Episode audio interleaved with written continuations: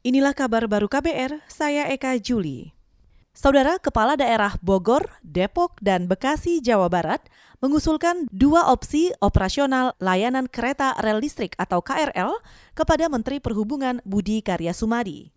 Wali Kota Bogor Bima Arya Sugiarto mengatakan dua opsi rekomendasi itu adalah meminta Kementerian Perhubungan menghentikan sementara pelayanan KRL serta meminta perusahaan yang masih mempekerjakan karyawannya menyediakan layanan transportasi antarjemput pegawai. Jika usulan opsi pertama tidak dilakukan pemerintah pusat, lima kepala daerah mengusulkan agar ada penambahan gerbong KRL serta pengaturan kembali jam operasional KRL. Desakan itu disuarakan kembali usai permintaan kepala daerah terkait penghentian KRL guna mencegah COVID-19 diabaikan pemerintah pusat. Saudara Presiden Joko Widodo melantik Dian Ediana Rai sebagai Kepala Pusat Pelaporan dan Analisis Transaksi Keuangan atau PPATK di Istana Negara hari ini. Prosesi pelantikan diawali pembacaan keputusan Presiden tentang pemberhentian dan pengangkatan kepala dan wakil kepala PPATK tertanggal 5 Mei 2020.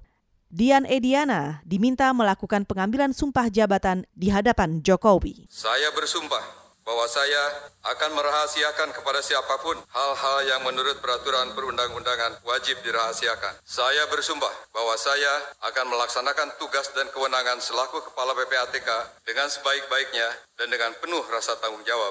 Saya bersumpah bahwa saya akan setia terhadap negara, konstitusi, dan peraturan perundang-undangan yang berlaku. Itu tadi Kepala Pusat Pelaporan dan Analisis Transaksi Keuangan PPATK yang baru dilantik, Dian Ediana Rai.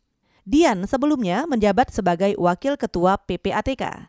Dian kini menggantikan Kepala PPATK sebelumnya, Ki Agus Ahmad Badarudin, yang meninggal Maret lalu. Dian akan mengisi posisi tersebut hingga 2021. Kita ke mancanegara. Pemimpin tertinggi Korea Utara, Kim Jong-un, mendapat medali Perang Dunia II dari Presiden Rusia Vladimir Putin. Medali itu diberikan atas peran Kim dalam menjaga memori tentara Uni Soviet yang gugur di Asia.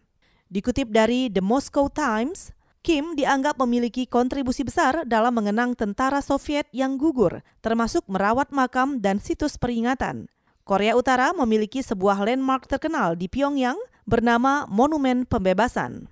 Monumen itu dibangun 1947 untuk memperingati tentara Soviet yang tewas dalam pertempuran membebaskan Korea Utara dari pendudukan Jepang. Kedua negara memang dikenal dekat.